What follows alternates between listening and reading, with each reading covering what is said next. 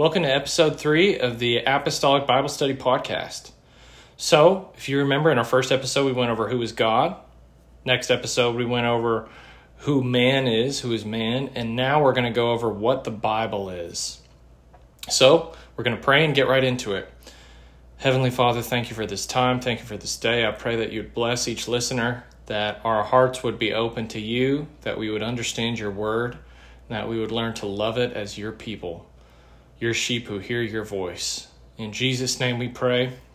Amen. So, you know, there are many people um, who don't really understand why we as Christians are so focused on the Bible. You know, if there are folks who kind of look at the Christian world right now, especially in the United States, they see a lot of people, you know, they call them Bible thumping, you know, uh, right wingers or whatever it is. People are so focused on the Bible and what the Bible says. Um, and there's a lot of misconceptions about that, but at the end of the day, the reasons that Christians love the Bible and the reason why we care about the Bible is because it ultimately has to do with who we believe God is. Um, the Bible is an essential part of how we understand God's nature because not only do we believe in a God who exists, but we believe in a God who speaks. That's a really critical point uh, to remember as we go along here is that Christians believe in a God who speaks and not only can speak, but who has spoken throughout history. In fact, the first thing that we read about God in Genesis 1 is that he creates the heavens and the earth by speaking. It says, you know, and God said, Let there be light. And on and on the narrative goes. We read of God speaking all things into existence that we see in the natural world today the stars, the moon, the sun, um, the separation of the waters, vegetation, whatever that might be. God spoke and it was created. And we see this reiterated in John 1 uh, when we're introduced to the Word. In the beginning was the Word, and the Word was with God, and the Word was God. And nothing was made without that Word. All things were created through that Word. And yet we read as we go along in those early chapters in Genesis that the first time we hear Satan speak, who goes by the name of the serpent in the early chapters of Genesis, we see in Genesis 3 the first thing that he does is he draws a question mark in the minds of Adam and Eve, Eve especially, and says, Hath God said? This is his initial question. Um, hath God said that you shall not eat of any tree that is in the garden? And Eve gives him a response. But what Satan is doing there, the critical thing that he's doing there is he's questioning the Word of God. And by questioning the Word of God, he's questioning the character of God. And so we need to understand now that as we live in a world that has severe, you know, always questioning the words of God, always questioning the Bible and the scriptures, we need to remember that that is a direct assault on God's nature. And we need to be careful about that. As Christians, we don't question God's word. We take God at his word and we trust in that. But why do we do that? Why can we look at the Bible? How is it possible that we can look at the Bible, at these 66 books that are contained in the Bible, and say, These are the words of God? And the first reason is because God tells us to do it that way. So if you go to 2 Timothy 3:16, this is one of the key verses to kind of outline what scripture is. And it says this, hold on just a second, I'm pulling it up. It says all scripture is given by inspiration of God and is profitable for doctrine, for reproof, for correction, for instruction in righteousness. Verse 17, that the man of God may be perfect, thoroughly furnished unto all good works. So, this initial statement, all scripture is given by inspiration of God. That word in the Greek there is theopneustos, which means God breathed. All scripture is God breathed. the picture that we see of what these words are that we hold in our hands when we hold a Bible is God breathed out these words. They come from his very mouth. And this is outlined also in the words of uh, Jesus. Do you remember when he's tempted in the wilderness and Satan comes and wants him to turn stones into bread? Jesus says, Man shall not live by bread alone, but by every word that proceeds from the mouth of God. Now, what was Jesus talking about there? He was talking about the Old Testament scriptures. The New Testament had yet to be written. And yet he calls these Old Testament scriptures, who were written by folks like Moses, Jeremiah, Isaiah, all these different characters, he says, no, ultimately, all of their words proceeded from the mouth of God Himself. So, this brings us to a really critical point about the inspiration of Scripture and how God inspires Scripture. So, the book that we hold in our hands when we hold the Bible, how did men write these words and yet God be the ultimate author? And people have had different theories about this. Some people think that whenever you read, you know, so for example, uh, the Gospel of Mark. How did Mark write his gospel? Did God kind of come over him and say, "Hey, sit down. I have a I have a book for you to write," and just dictate everything word by word to Mark? Is that what happened with Moses when Moses wrote Genesis, Exodus, Leviticus, Numbers, and Deuteronomy? Well, sometimes but not most of the time. There are some parts of Scripture that are direct dictations. Uh, you can read some examples of this in Jeremiah and in the book of Revelation, where God will come specifically to the Apostle John and say, Write this saying down, for this saying is faithful and true. And at that point, the dictation is pretty much clear. God is telling John what to write and that's specifically how it goes. But that's not the way it always works. 2 Peter 1:21 tells us this, for the prophecy came not in old time by the will of man, but holy men of God spake as they were moved by the Holy Ghost. So the Holy Ghost and and God, right? The Spirit of God is the the main person at work when scripture is being written, and yet these holy men of God are still speaking. And when they speak, they still show their own personalities and quirks and all these these things that we clearly see when we read the scriptures. So for example, if you were to read the Gospel of John, the Gospel of John is the Word of God. God was the one who was the ultimate author of that Gospel. And yet, when you read it, you can clearly see John's personality. So, this goes, there, there's a fancy term for this. It's called verbal plenary inspiration. And here's a here's a little summary that you can um, that might help to solidify this in your mind. The effect of inspiration was to move the writers so as to produce the words that God wanted. So we believe that the human writer's individual backgrounds, their personality traits, their literary styles, this was all authentically theirs. But all of this had been prepared by God for use as his instrument in producing scripture. So when Matthew is writing the gospel according to Matthew, his personality quirks, the way he thinks about things, the way he wants to convert the Jews specifically by showing the Old Testament scriptures, all this comes out in his gospel so that the Gospel of Matthew is 100% written by Matthew, but it's also 100% written by God.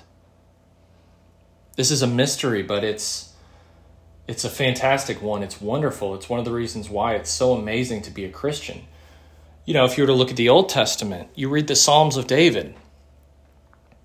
You read Psalm 23, for example, the Lord is my shepherd, I shall not want. This beautiful, beautiful psalm.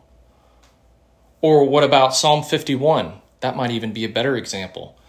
So David commits adultery and murder and then pens a psalm of repentance. And when he writes this psalm, it is 100% his words, it's his repentance, and it comes from his heart. And yet, God is so in control of David as he pens this psalm that every word that was written by David was also the exact word that God wanted to be written. And because God superintended all of this, because God was in control of all this, it means that every word we have in our Bible is 100% free from error. There's not a single mistake intended in the scriptures. There's not a single mistake contained in the scriptures. But in the way that the Bible flows and we see all these different books and all these different time periods portrayed, all of it is 100%, and here's the fancy word for it inerrant, meaning free from all error, and infallible, which means incapable of error. So, this is the Bible that we hold in our hands. This is why we prize this book. It's why when you go to a church service, you know, like many of the church services today in, in modern evangelicalism, where, you know, there's mega churches that have coffee in the in the lobby and it's super super comfortable, super hip, super cool. Many of these churches don't have a focus on what's important, which is the scriptures. And you could go for an entire service in many churches in America and not even hear one verse of the Word of God, whether it's in the music, in the preaching, whatever it is. Because people in their fallen state would rather hear something about self improvement or self help or just a word of encouragement that doesn't have anything to do with the Bible. But when you walk into a true church, a true apostolic church, you're going to get the Word of God on that Sunday, guaranteed. Because that's what's important. The Word of God is what saves us. Because the Bible is the very Word of God, it has a power to it that nothing else has. So when Jesus, at the end of his ministry, on the night of his betrayal, is praying for the disciples, and you can read his entire prayer in John 17, he says something that's so beautiful. He says, Sanctify them by thy truth. Thy word is truth. Sanctify them. What does sanctify mean? Well, it means to make holy. It means to make set apart. And we talked about this earlier in episode one when we talked about God's holiness. But Jesus' prayer is sanctify them, Father, by thy truth. Thy word is truth. So, the very means on earth for us to become holy is the Word of God. And then we look in uh, we look further in the epistles when Paul talks about the armor of God. He talks about the breastplate of righteousness and the helmet of salvation. And then the last thing he mentions, which is the only offensive weapon listed in the armor of God. Everything else is defensive. The only thing that's offensive is the sword of the Spirit, which is the word of God. And we see in Hebrews that the word of God is actually likened to a two edged sword, and that it's even sharper than a two edged sword. And that it's living and it's able to divide. and it's able to read the thoughts and the intents of the heart. So the Bible is not just any book. And many of us, if you're a Christian listening to this, you have experienced this firsthand, where the Word of God has come to you and has convicted you. And the Word of God is able to read your mail like nobody else because it's the way that God speaks to us, and He knows us better than anybody else. So, this is why through all of these Bible studies that we do. That's why it's called a Bible study.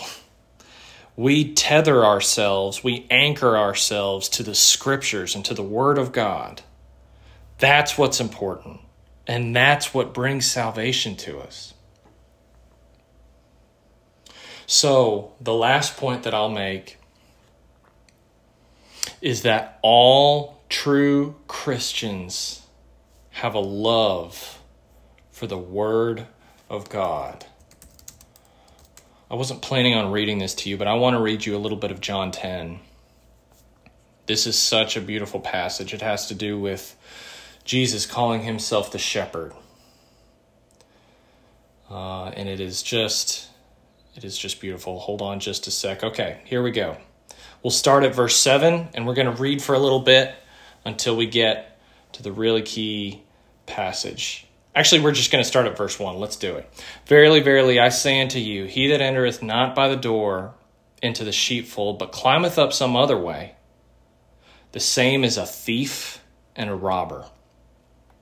But he that entereth in by the door is the shepherd of the sheep.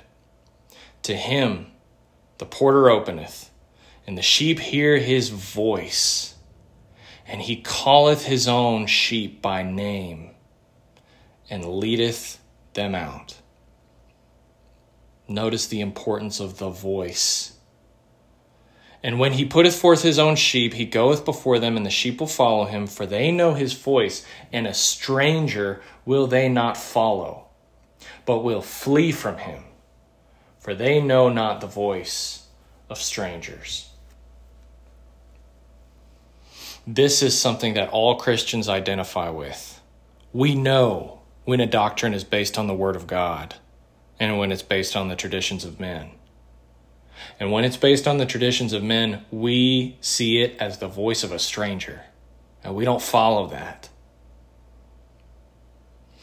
Verse 6 This parable spake Jesus unto them, but they understood not what things they were which he spake unto them. Then said Jesus unto them again, Verily, verily, I say unto you, I am the door of the sheep. There's so many analogies here and so many metaphors that are so beautiful. We do not have the time to unpack them, but if you want to uncover one of the most beautiful, just wealth of doctrine in the whole Bible, go to the Gospel of John. It's unbelievable. All that ever came before me, this is verse 8, are thieves and robbers, but the sheep did not hear them. Again, back to their hearing. I am the door. By me, if any man enter, he shall be saved, and shall go in and out and find pasture. The thief cometh not but to steal, to kill, and to destroy. I am come that they might have life, that they might have it more abundantly. I am the good shepherd. The good shepherd giveth his life for the sheep. But he that is a hireling and not the shepherd, whose own the sheep are not, seeth the wolf coming and leaveth the sheep and fleeth, and the wolf catcheth them and scattereth the sheep. And then further on down in verse 25, Jesus answered them, I told you, and you believe not. The words that I do in my Father's name, they bear witness of me. But you believe not because you are not of my sheep, as I said unto you. Here we go. My sheep hear my voice, and I know them, and they follow me. And I give unto them eternal life, and they shall never perish, neither shall any man pluck them out of my hand. My sheep hear my voice. This is what it means that we say that Christians love the Word of God. We're drawn to the Word of God because it's the voice of our Savior, it's the voice of our shepherd. You remember Psalm 1. This is such a beautiful way to set the tone for all the Psalms when it says, Blessed is the man who walks not in the counsel of the ungodly, nor stands in the way of sinners, nor sits in the seat of the scornful, but his delight is in the law of the Lord. And in his law does he meditate day and night. And if you want to pray for a greater love of the Word of God, pray Psalm 19. Pray Psalm 19, Jesus. I want to read you the first eight verses of Psalm 119 because it uses all these different names that which you'll see for the scriptures. It calls it the law of God, the statutes of God, his commandments, his precepts, his ways, so here's the first eight verses of Psalm 119 Blessed are the undefiled in the way who walk in the law of the Lord. Blessed are they that keep his testimonies and that seek him with the whole heart. They also do no iniquity, they walk in his ways. Thou hast commanded us to keep thy precepts diligently. Oh, that my ways were directed to keep thy statutes. Then shall I not be ashamed when I have respect unto all thy commandments. I will praise thee with uprightness of heart when I have learned of thy righteous judgments. I will keep thy statutes, O forsake me not utterly. So, a love for the word of God, for the law of God, for his statutes, his commandments, his ways, his testimonies. This is what marks Christians. Well, hopefully, this was helpful to you. Um, hopefully, it kind of gives you a, a little bit of a foundation if you're listening to this and you really, you know, are just starting to look into what the scriptures are, what Christianity is. Hopefully, this helps you. Uh, next time, we're going to talk a little bit about sin. What is sin, and how um, has God solved the sin problem for us at Calvary? God bless y'all. Y'all have a great night.